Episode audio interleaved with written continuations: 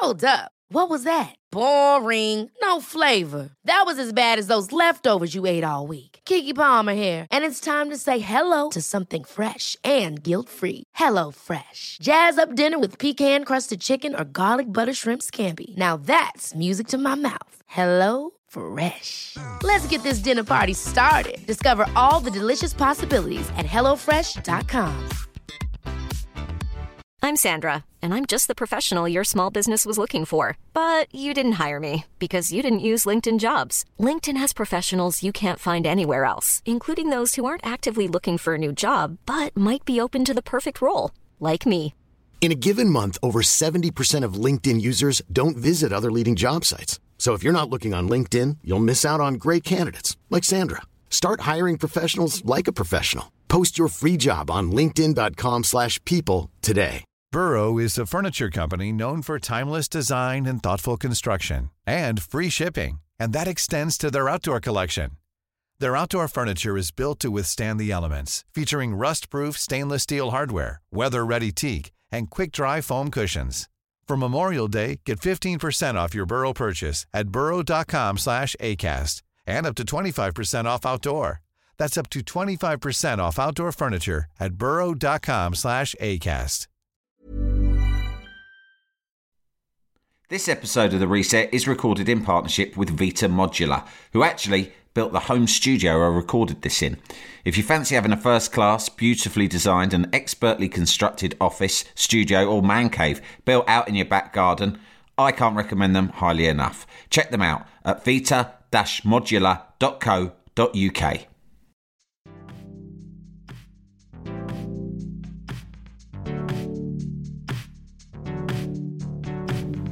Hello, and welcome to The Reset, a mental health podcast without all the bollocks. I'm Sam Delaney. My guest this week is Veronica Valli, a psychotherapist, author, and host of the Soberful podcast.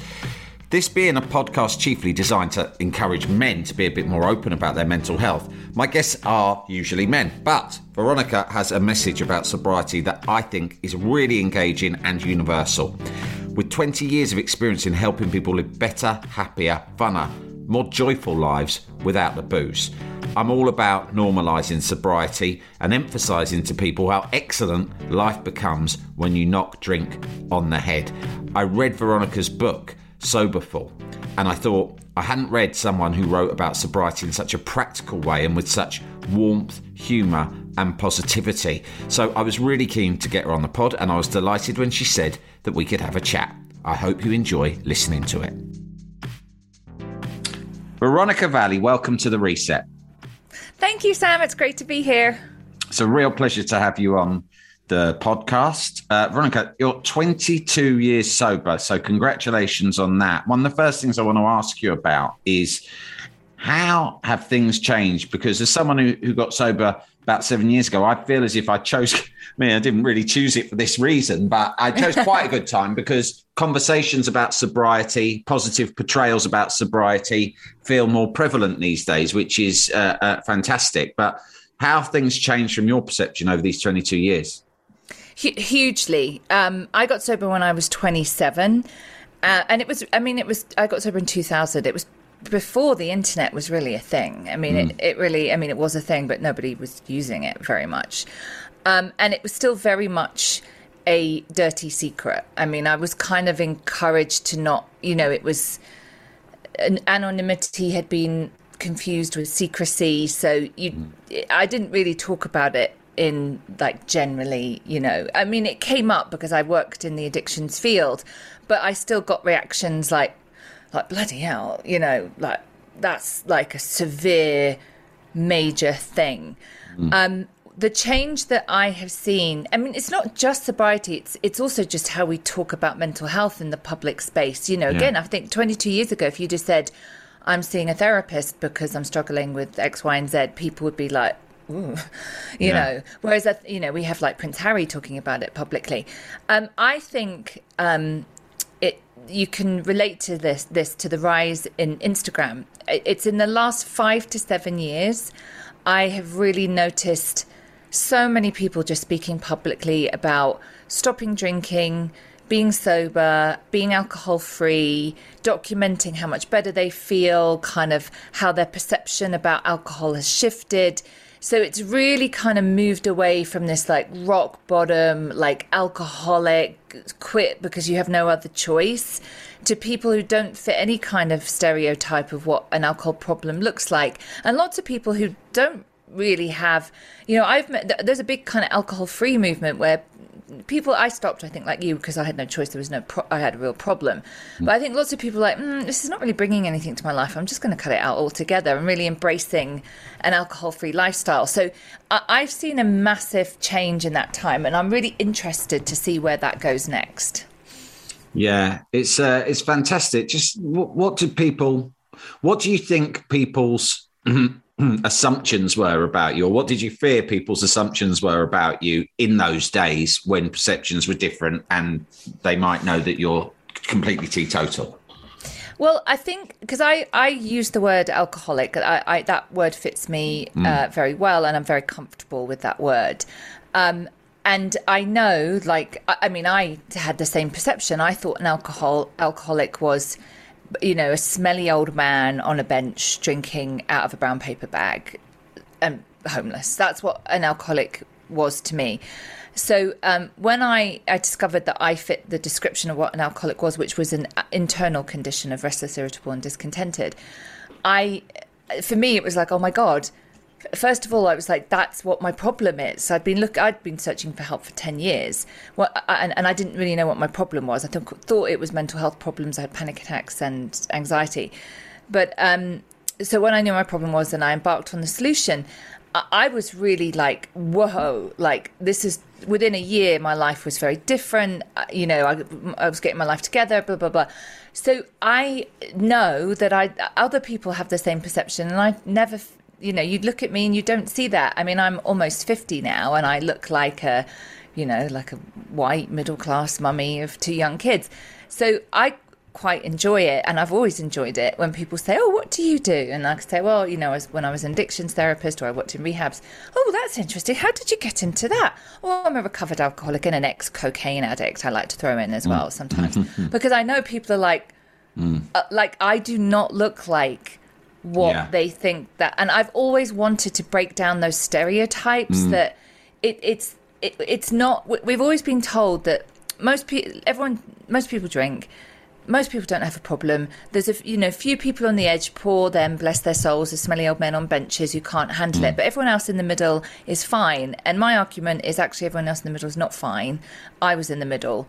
Mm. I never even drank every day, and and this is what an alcohol problem looks like and i say this to all my clients all my clients look like me yeah yeah um, yeah i absolutely agree and you know i've had people actually say to my face tell me oh you, you didn't have an alcohol problem mm. and it's really it's quite annoying actually although you know it's good not to get annoyed about these things but people because and you go oh why is that and people say well because and one of the, things you hear most uh, often is, well, you weren't drinking vodka before breakfast, were you? Right. Yeah. Well, and, and actually, the truth is, yeah, I was sometimes. But of course, yeah. you know, by definition, you're quite good at hiding this stuff when you're in the yeah. depths of it. So no one knows. Yeah. But also, it's just, um, it's the wrong way to to sort of define people with a drinking problem because it means so many people, as you eloquently put in your book, you know, so many people sort of convince themselves and are convinced by their peers that they've got control when they haven't. I mean, what what what sort of things do you tell? What what kind of questions do you ask people if they come to you and ask for you to sort of assess the situation they're in? Yeah, that that's so common. I write about that in my book. I, I have a chapter on the on the characters that you meet when you stop drinking, mm. and and one of them is the sudden addiction expert, yeah. and, and that's that's your mate goes, Sam, you don't listen, you don't have a drink problem. Yeah. You know, it's not like, you know, and, and all of a sudden they have all this expertise. So this is the analogy I give because again, no, generally, like I didn't know, we don't know. We think it's basically people drinking 24 7 and then if you're not mm. doing that you're fine especially you know you've got a nice house you've got a nice wife you look mm. you know you're on the outside everything looks okay so an alcohol problem shows up internally years, even decades, before it shows up externally. And externally, I mean drinking vodka before breakfast, get it falling over, mm. you know, d- driving drunk, getting arrested, losing your job. Those are all external things. The internal things are how you feel about yourself. It's the not feeling comfortable in your own skin, being full of fear, being full of self-loathing, anxiety, all of those feelings that we use alcohol to quell. And mm. and I think what we've done, especially in British culture, is we have defaulted to alcohol to manage our emotional life. And, you know, if you're stressed, have a drink. But, you know, row with your spouse, have a drink. You know, rough week, you deserve a drink, mate. You know, mm. it's like, so we don't develop these emotional skills that we need to just navigate through life because alcohol, we can just use alcohol. So the analogy I always give my clients is people who, you know, first of all, I will say this people who don't have a problem with al- alcohol, they don't do dry January, FYI. um, um, people who don't have a problem with alcohol, um, they think about alcohol the same way that I think about sandwiches. So I'll think, you know, might, might have a sandwich for lunch today. That'd be nice, and I eat it. And then tomorrow I have maybe I think, oh, I have some soup, and next day I have salad. And then at the weekend I'm at a party, and a plate of sandwiches goes by, and I think, oh yeah, I have a couple of those and I enjoy my sandwiches. And then a bit later, the plate goes by again. I go, no, thanks, I'm good. That's mm. literally how much space in my head sandwiches rents. If alcohol rents space in your head, it's a red flag that it's a problem. Mm. And people who have a problem with alcohol do four things they drink, they think about drinking, they think about not drinking, and they recover from drinking. And for me, the, the, the indication is thinking about not drinking.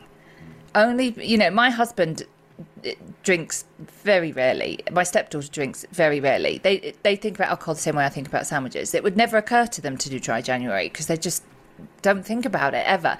It's the thinking about not drinking that I think is a real indicator. And I think when you when I give that example, way more people fit into that than you know the rock bottom on a park bench type uh, description. But what about people who would say they might be listening saying, "Yeah, that that applies to me. I am quite careful about when I do and don't drink, and that actually shows that I have successfully taken control of my drinking because I know plenty of people who will tell me that they go, well, "Thing is, drinking is not a problem with me because I compartmentalize it so carefully and so well." Um, so I, I, love that, and this is how I answer that. And I, I use this as a hashtag, and I, I, also have it printed on a T-shirt. We are having more fun than you are. It's like, what? Great, crack on, mm. but there is a cost to drinking, and I'm not talking about money. The mm. cost is really high, and most people, the person you're describing, I think is usually signed up to the belief system that alcohol is the best way to have fun, excitement, mm. relax, reward, belong, connect to others. And I've, I manage it so I can get all of those things. And my reply is great if you're prepared to pay the cost because I get all of those things mm. without alcohol and no cost. I don't have hangovers you know, I was going clubbing in my late 20s when I was sober a year or two. I'd spend maybe a tenner. You know, mm. I'd be up going for a run Sunday morning. Um, I don't have any, you know, anxiety, um, and I certainly have the health benefits of not drinking are massive because alcohol is such a extremely toxic substance, especially for women. It, mm. even very modest drinking which is I'm talking about three or four glasses of wine a week, raises your chance of getting breast cancer by 15%. So if you're happy with the cost, crack on. But don't ever look at me and think that I'm not having fun because mm. I've done this for 22 years. And trust me, if this wasn't fun, I'd have been drunk 21 years ago. I think that's true. And that's really why I suppose when I was younger, I would look at people who were public advocates of sobriety and it's the sort of thing you'd associate with people who just seemed boring. Um, yeah, yeah, right. It, it, would be someone lecturing you, whether that be a doctor or you, would think of it as some sort of like, you know, a vicar or a priest or, so, or some sort yeah, of like yeah. uptight moral guardian. Yeah, it's, yeah. It, uh, I remember what was really powerful this this year was that every performer at the Super Bowl halftime show had been sober for a significant number of yeah. years. I think it was Eminem and um, Mary J. Blige, Mary J. Dre, Blige, yeah, yeah. All, all of them in sober for a long Yeah. time, and and that seems to be on the rise a great deal. Like the idea that these people. The other thing is, is that it's very hard to establish whether or not the things that you think are fun really are fun until you've done them sober. Yes, it's it's a it's um it's a shift in perception. All sobriety is is a massive shift in perception. And I think we're the same age, Generation X, right? Like we were like in the I couldn't believe that there was anything better than going out on a big weekend and getting absolutely smashed. Yeah. Like drinking, you know, before you went out. I believed that that was the best night ever. And and I want to say sometimes I did have great times. I mean, we're not stupid. Um, but there was always a cost for me. But I just rationalised the cost away. I just rationalised. You know, I I had I used to have anxiety, depression, ha- like hang- the worst hangovers. I I never had any money. You know, I was always embarrassing myself. Um, you know, there was a, a big cost to my dig- dignity and integrity. But none of that mattered because I sometimes did have a good time, but other times I had like a eh, time, but the, the the same cost. So when I stopped drinking at 27, I 100% believed my life was over. I really believed I was going to be like that boring vicar, sort of hmm. having a cup of tea on a, you know. So I, I, it was a big revelation to me. And I think it's related to your age. Like, I don't go clubbing anymore. Hmm.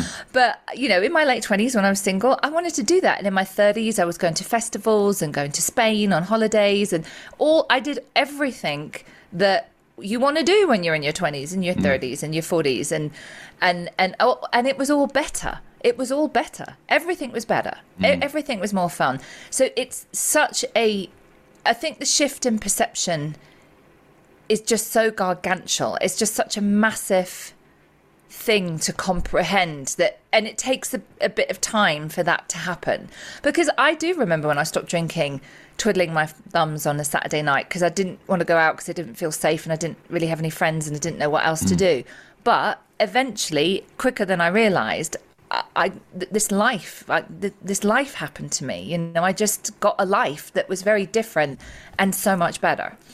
It's life on your own terms as well, isn't it? You start to decide more carefully the things that you do, and you start to be able to assess what things actually bring you pleasure and enjoyment, as opposed to sort of coasting through a load of experiences where alcohol is used to make them palatable. Um, what Yeah. what I was going to say to you, what do you um, think? You know, you've mentioned uh, about this country in particular and our culture here. Obviously, alcoholism exists all over the world, but I, I hear you when I when you say that, like you know, there is a, a it, it in in this country there is you know a problem in terms of people wrestling or coping or facing their emotions. What why do you think that is? And you know, what differences have you noticed from other countries? Yeah, I mean, you're right, because every country has, you know, France has very high cirrhosis uh, of the liver rates, but they don't have the sort of debauchery on the streets in the same way that we do on a Saturday night. You know, America, um, I always say, in, like, I live in the States. Um, like college binge drinking, which is in America, it's very, you know, college is where p- kids go away, and there's like all, I think it's like um, 1800 young Americans die every single year in college related alcohol incidences, which is a massive number, way higher than it kills more people than the opioid crisis. But in England, everybody drinks like college binge drinkers. I mean, it, it's. I think there's many factors. I think it's our drinking age. I think it's that we don't in America. They you can't have an open container on the street. I think that there's that. I think that um, you know my generation, Generation X women, was when uh, uh, they really changed the nighttime economy. Whereas pubs used to be very male.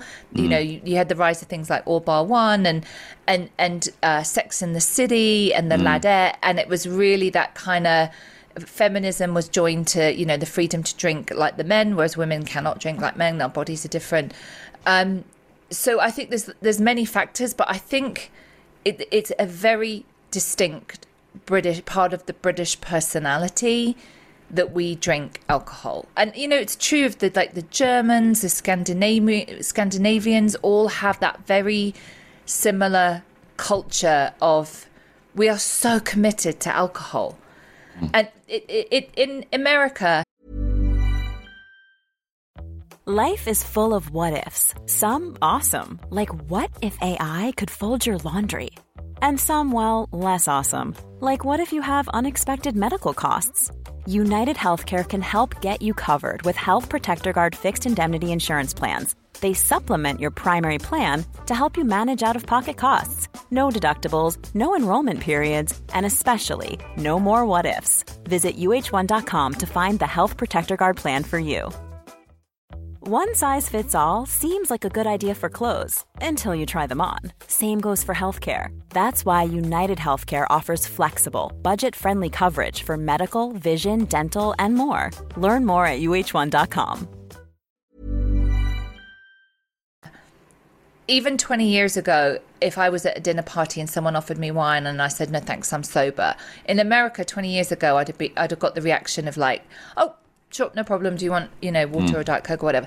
Whereas in England 20 years ago and today, if I did that at a dinner party, oh, no, thanks, I don't drink, I'm sober, I'd probably still get the, like, it, it's like, like I told them I had an STD or something. Yeah, like this is awkward.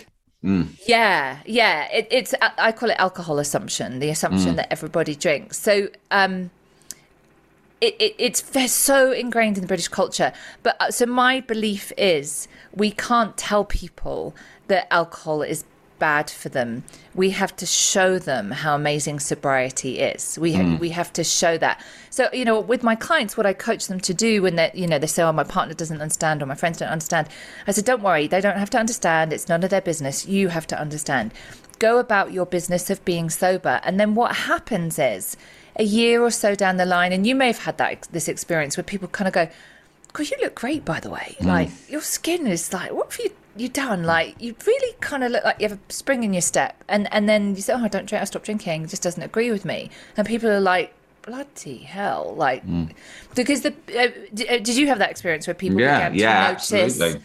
you just seemed better, and and again, it's like you're seven years in, I'm almost twenty two years in we wouldn't be doing this if we weren't getting all the things. yeah, yeah, yeah, yeah. Absolutely, absolutely. Um, but what about after sobriety? Because you know, obviously, stopping putting alcohol in your system is one thing, but to reach the the point that you're talking about, that that we're lucky enough to have reached, where life just hmm. seems mm. fuller and happier. There's more to it than than just stopping putting the alcohol in your system. In fact you know, would you would you say that it's a, you know, you, you can actually carry on in just the same level of you know discomfort and restlessness, um, even without alcohol in your life, unless you're prepared to commit to the things that that follow that some sort yeah, of program. Yeah, hundred percent, and it's it's because um, I feel like many of us, when we stop drinking, are emotional teenagers because we've, you know, uh, often we've used alcohol to mask um, a lot of uh, difficult emotions inside of us that we'd have no idea how to deal with. We've defaulted to alcohol to deal with like stress and all of that kind of stuff. So we stop drinking and we're just emotional children. Mm. I mean, I felt like that. I just didn't know. I didn't know how to deal with people. I didn't know how to have boundaries. I didn't realize. I, I didn't realize that a lot of the reasons I drank was because of how I feel. So on Monday, you know, I have a disagreement with my boss and I'm I'm just resentful and pissed off all week. And by Friday my coworker says, "You coming to happy hour?" and I'm like, "Yeah." And I get mm. drunk because I deserve it because of the week I had and I didn't realize that I was drinking because I I was missing actually a lot of essential life skills.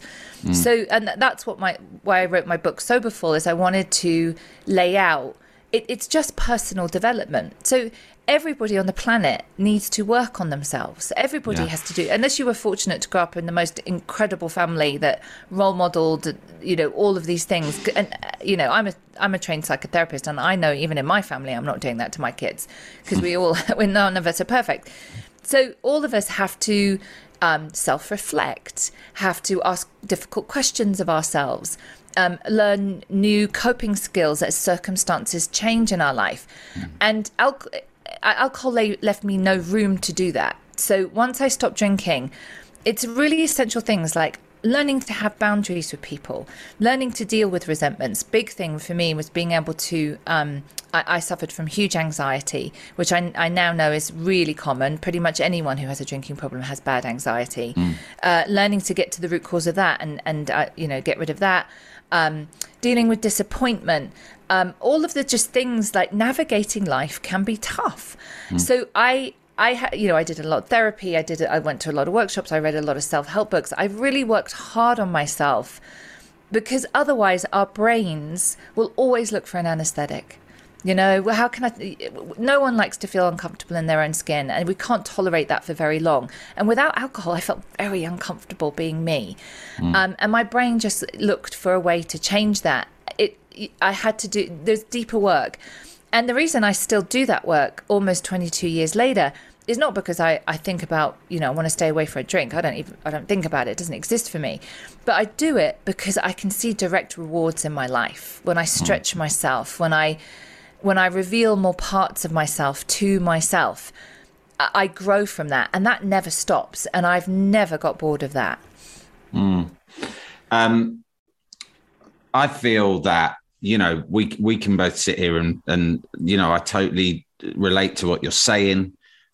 I love the sort of you know daily discoveries you make about yourself and mm. and the you know and the and the sort of way in which you feel more kind of um, equipped with each passing week or month to to deal with the shit that life's going to inevitably throw yeah. at you. Whereas before, I spent most of my time just thinking, I hope life doesn't ever throw any shit at me. And to stop myself worrying about that, I'd drink. Yeah. Uh, and then there's an exception. You think life is going to throw shit at you. Get ready because it, it, might not be so difficult if you if you're kind of aware of that and and equipped to cope with it in a in a sensible way. However, what about people who are listening to this and thinking, "God, that sounds like a lot of work." I've got to give up drink first, which is one of my favorite things, and then I've got to do a load of homework. What yeah. So again, like it's so again, it's perspective.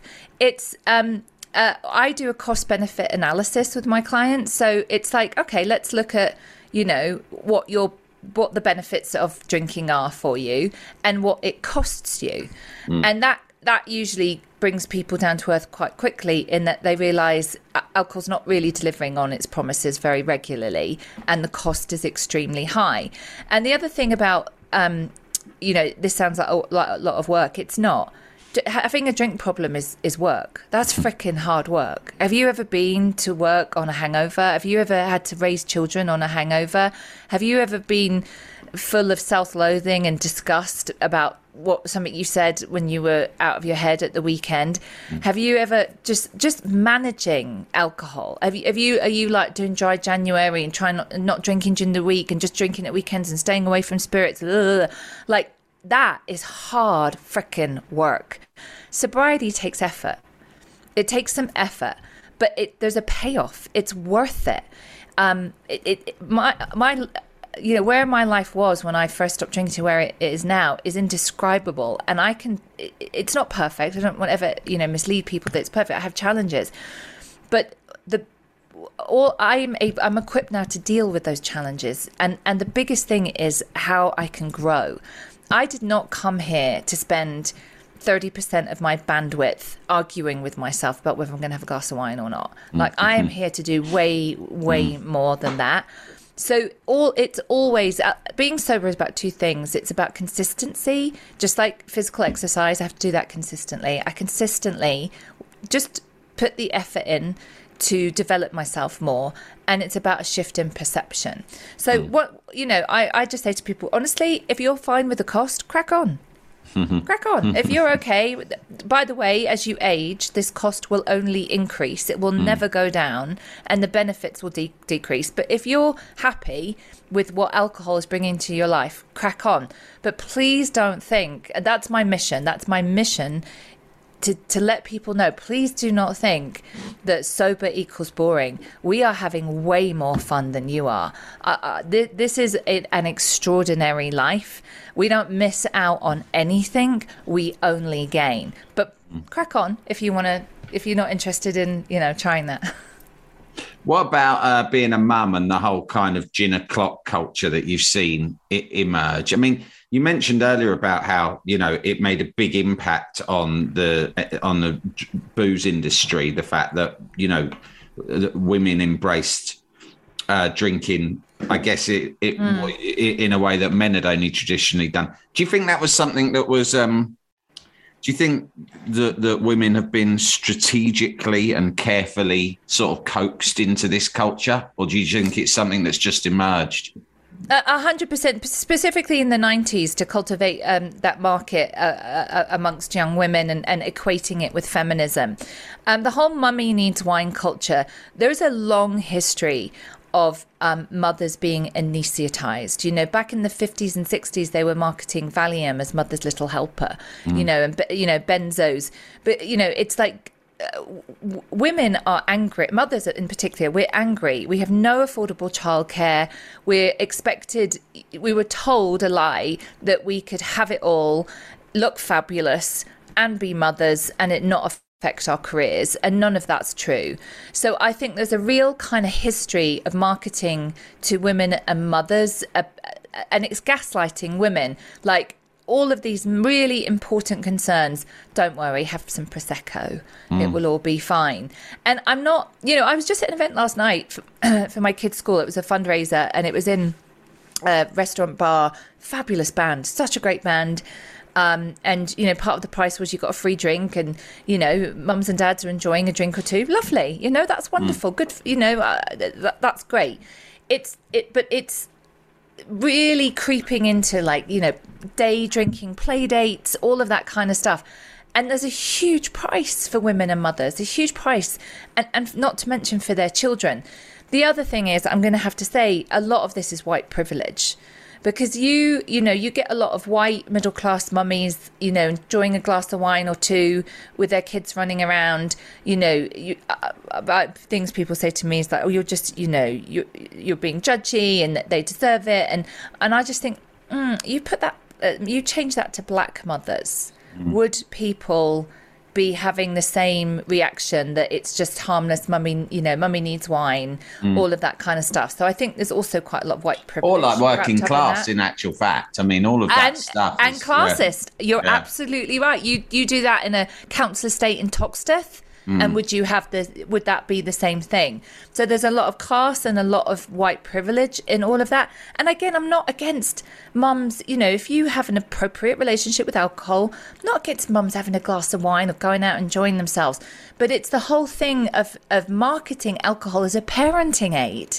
Mm. I mean, in America, I've seen um, a couple of wine companies like they call their it's Playdate wine, or oh the, another one was Mummy Needs Wine, and one there's one company even wrote a children's book about why their mummy loves wine. I mean, it's just like beyond belief. Mm. So it's it's at way out of balance. It's way. I'm not against mothers having a drink please don't get me wrong but this is way way way out of balance and it's it's gaslighting women so that they're not focused on on being angry about the issues that really do affect them that makes motherhood so hard. Mm. And it's just so normalized, isn't it? That that's yeah. the thing. I mean, like it obviously in, in other ways it is for for all sorts of uh, for men too. And I and funnily enough, I do see a younger generation of fathers who perhaps have it, tried to embrace the a role of being a bit more full time than perhaps our father's generation did, where there was a bit more kind of traditional sort of delineation of the um, of like the way in which parents divvied everything up. Um, and and a lot of dads who who I've met who had to get sober or maybe still are struggling with booze have said, well, you know, it's like I thought I could do the whole. I, I thought I could be like a really hands-on dad and chip in my share as well as all the others the other things that I do but actually it ended up driving me into like once the kids were in bed late night solo drinking and often coke binges uh, regularly. Um, which is obviously a case of well you know yeah welcome to what women have been going through for the last however many years. And it's sort of a growing thing amongst amongst men as well. But i guess these things we just need to denormalize. And and and i guess your mission is denormalize it whilst at the same time normalizing a sort of a, a, a more fulfilling form of sobriety, right? Yeah, that's exactly it. I mean, we don't, we can't ban alcohol. I don't want that to happen. It has a, a place in our culture and society. What I want to do is normalize not drinking. You know, 40 years ago, if you were a vegetarian, people looked at you odd. And, and you couldn't really be catered for. Maybe if you were lucky, you could get an omelette here or there. But but good luck if you were vegan, let hmm. alone gluten free. I can be gluten free, dairy free, nut free, and I can go pretty much anywhere and be catered mm. for, and nobody raises an eyebrow. You know, if you're gluten free, you don't go to a dinner party and someone says, "Go on, have a bread roll, have a bread roll, just have one. It's Friday, right?" Mm. But alcohol's still the, uh, you know, you still, it's a drug that we have to explain that we're not taking. So I, for my kids, I want not drinking to be like being vegetarian. Mm. It's, you know, some people drink and but people who don't drink, they're having a great time uh, you know, I, I, live on the west coast of America, and there's lots of Mormons here, and um, they're actually quite a fun bunch. Mm. And I have some Mormon friends, and um, they live very full lives, and they don't drink. They, that's part of their religion, and um, they were telling me that when they went to university, there's a specific Mormon university in the US, and they said we were doing like we were out to 4 a.m like we were up to all sorts of but nobody was drunk or loaded there was none of like we were partying we had you know all, all this kind of stuff exactly the same and i was like wow that's really you know there's lots of cultures that don't mm. drink um you know muslims and uh, I I want to make not drinking alcohol a, a, lifestyle option that nobody questions that, that mm. that's just what some people do. And for people who do drink to be just much more clearer on the cost um, and, and what their their perception is of the benefits. And and I really want people to know you don't have to drink to get any of the things that alcohol promises. That if we weren't having fun, we would be drunk by now. You do not need to drink to have fun, excitement, belonging, connection, relax, or reward yourselves at all. Um, so, and I believe we can get there. Things have changed, and I, I believe we can be on this path now. I totally agree, and I think the more people sharing messages like yours, then the, the easier it will become. Uh, Veronica. Yeah your book is out now, Soberful, Uncover a Sustainable, Fulfilling Life Free of Alcohol. Don't know why I told you that, you know. I'm um, just telling the audience, really. Um, so go out and buy that, everyone. Uh, thanks ever so much for your time and all that wonderful wisdom today. It's a real pleasure talking to you. Brilliant, Sam. I've loved talking to you. Thanks so much. Cheers. Well, there you go, Veronica Valli. I hope you were inspired by her words, and if you're thinking of quitting booze, then I can really recommend her book, Soberful Uncover a Sustainable, Fulfilling Life Free of Alcohol. It's a great read. You can also listen to her excellent podcast, Soberful, and check all of her work out at soberful.com. Remember also to subscribe to The Reset at samdelaney.substack.com and follow The Reset Sam on Instagram. Until next time, gang, thanks for listening, stay lucky, and don't let the dickheads get you down.